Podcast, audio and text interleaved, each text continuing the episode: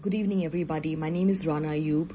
I'm the global opinions writer at the Washington Post, and you can find my reports, op-eds, and podcast on my Substack page. Please subscribe if you're hearing this. It's been a sobering day. It's been a devastating day at multiple levels. Two Muslim boys, two young Muslim boys, have been shot dead by the Ranchi police. One who was a 15 year old Mudassir they were all participating in a protest, a nationwide protest um, against the denigration of Prophet Muhammad and, in effect, the normalization of hate speech by the spokespersons of Narendra Modi's party, the BJP. I know a lot of news channels, and of course, I've st- I have completely stopped watching Indian news channels because um, you really cannot be sane after watching them.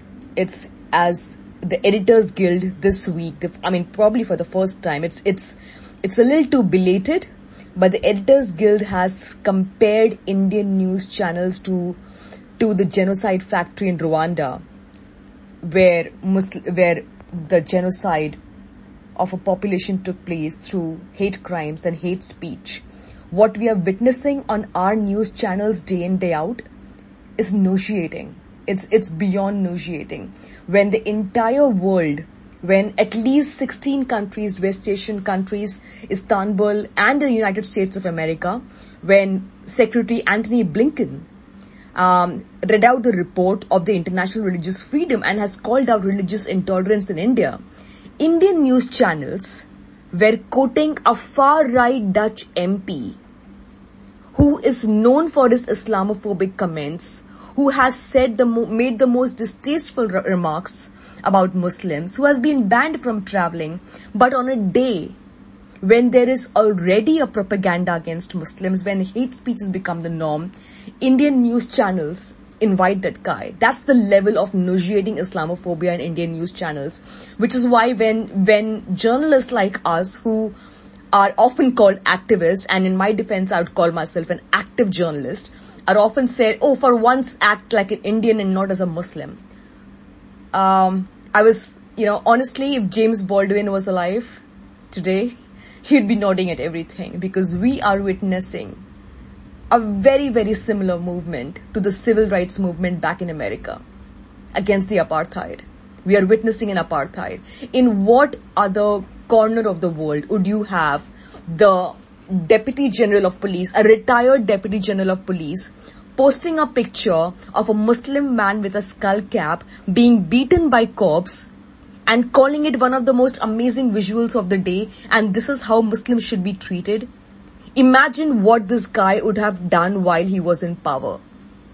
He, he said, oh, it's not a fancy dress competition. It's not, it's, it's not, this is just some kind of fun. And it was, he made, he made fun of Muslims being attacked another BJP MLA, another Bharatiya Janata Party, Mr. Modi's party MLA, um, posted a video of, of Muslims being thrashed and called it uh, some kind of a celebration in response to their protests. Everybody said that, you know, 16 countries have written to the Indian government. They have summoned, summoned their ambassadors. This will have an impact. This will stop hate crimes. I don't see that happening. The India did not react to the United States for over the years. India has reacted. It was a knee-jerk reaction um, because yes, oil matters. Yes, jobs matter. Yes, remittances matter. Prime Minister Modi is slated to appear uh, to travel to the United Arab Emirates to Dubai this month. Trade matters, right? Human lives, of course, do not matter. The Arab world did react, of course, belatedly uh, over over the denigration of Prophet Muhammad. But at what point? At what point will the world react to the human rights abuses? If me speaking in this tone makes me an activist, I'm guilty of being an activist. They say a journalist should not cross the line. They say a journalist should remain objective. How does one remain objective when the question is between the oppressor and the oppressed? I think journalism is about telling the stories of the oppressed. So I'm going to tell you the stories of the oppressed today. Two Muslim boys, one mothers, one 15 year old boy who was out there to protest. He did nothing. He was shot dead. His family is waiting for him. His mother is still in disbelief. What was his fault? What do we tell his family? Why was he killed? The cops said that they responded to the protest.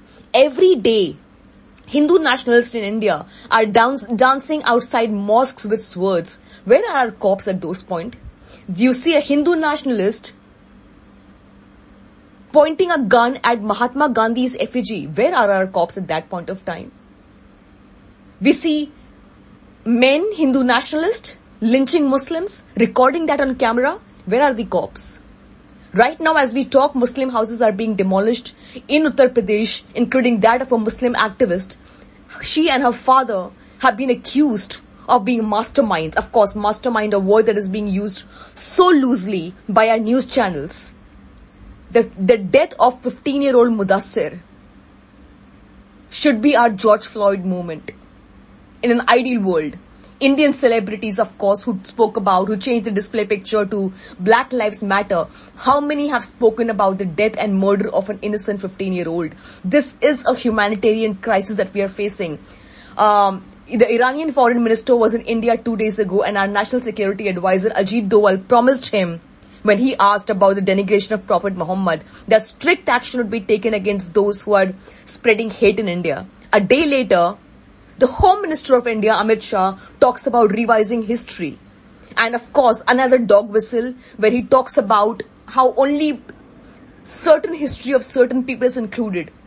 This, a week, within a week of him promoting a film called Samrat Prithviraj, whose caption is The Last Hindu King, a film that was used to dog whistle against Muslims. The actor Akshay Kumar, who's playing a lead role in the film, he was asked that, you know, there is a lot of, uh, there are protests going on about the Gyanvapi mosque.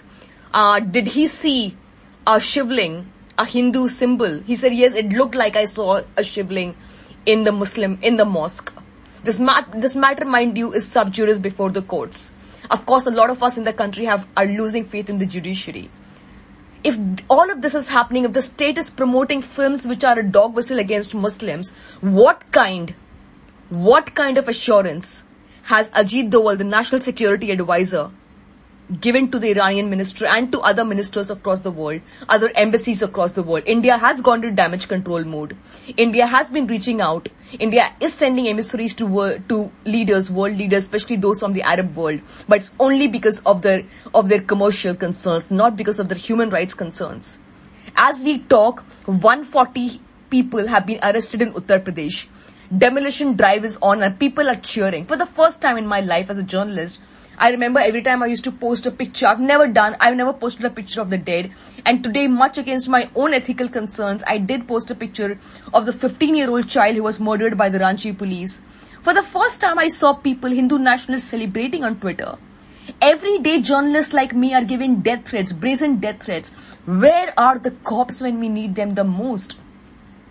The Delhi police has registered an FIR, interestingly, against Nupur Sharma, who made the comment against Prophet Muhammad on live TV. It also includes two Hindu nationalists who are actually giving out gang rape threats to Muslims. And then it includes Saba Naqvi, a journalist, a Muslim journalist, mind you, in the FIR. They are they are following a very, very similar pattern of both sidism a problem that not just ails our judiciary, but a problem that has been enabled, a model that has been formulated by the Indian media, which cannot question the oppressor before it draws a false equivalence of the oppressed. And that's where we are. The All India Muslim Personal Law Board has advised Muslim leaders to not go on Indian news channels because they are being used as clickbaits. I think I, I said this long ago that everybody loves a good fatwa, and that's and and probably a lot of these English news channels, Hindi news channels, which are nothing but a dog whistle against Muslims, love these Maulanas. They provoke these alleged Maulanas to speak up something so regressive, so they can so they can get a Hindu nationalist to say another wild thing some more wild thing in response against Muslims and that becomes a national headline and then it, it is used to target the minorities in India. Where are we? I don't know where we are. Honestly, today as I write, it's been one of the most devastating days since morning. It's just, it's just numbing. It is just numbing. Uh, there is a video that is going around and it has been verified of this 12, 13 year old Muslim boy who feels lost, who's, who's, who wants help. He's lost. He could have been your brother. He could have been my brother. the cops abuse him and they beat him. They start beating him, and other cops jump across the fence and they come and start beating him.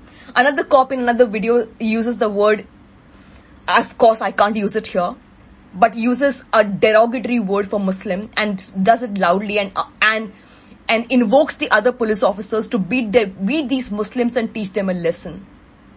This is what is happening.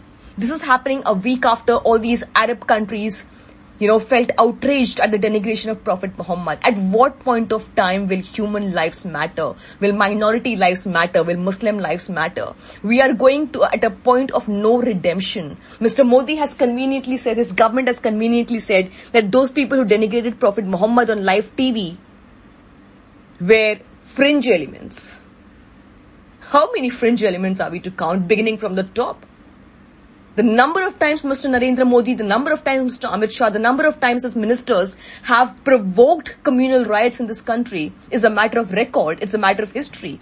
The Supreme Court of India in an open code the Supreme Court of India in an open court in the case of the Zahir, in, in the Zahira Sheikh Best Bakery case said the modern day Neros look the other way as innocent women and children were being burnt and raped it's not an order, but it's an open court observation. I did not see that. And guess what? Our Prime Minister continues to remain silent. I don't know what, what tomorrow brings to us. But I just switched off two news channels that I was watching. Uh, an English news channel and a Hindi news channel. And it's worse than it's worse than what we have seen probably. It's, I think it's I have not seen Nazi Germany, but I have a feeling it must have been something like this. It must have been. When you see, when you, when you, when you look at the glee of the people who are supposed to give as the news, who are supposed to be neutral, we are not expecting any favors. We are not expecting news channels, news anchors, journalists to do any favors to the minorities. You just expect them to be rational. You just expect them to, to, to show news as it is without prejudice. We are becoming a toxic country. We are becoming a country with a small heart. We are we are becoming a country where, like, if you if you want, you can just go and see on my Instagram where I have posted the image of this dead boy, the 15 year old boy. They're cheering at his dead body. Some are saying, "Oh, he he must have gone to heaven and got his 72 hoors." Where are the Indian celebrities who wore the Black Lives Matter as a fashion accessory? How many of them will change their display picture to this boy who deserves our acknowledgement? I don't think anyone. I hope I can bring more stories to you. I hope I can speak a truth which might be repulsive for a lot of people, which might anger a lot of people. But truth, ha- truth has to be said, however bitter it is. Thank you so much.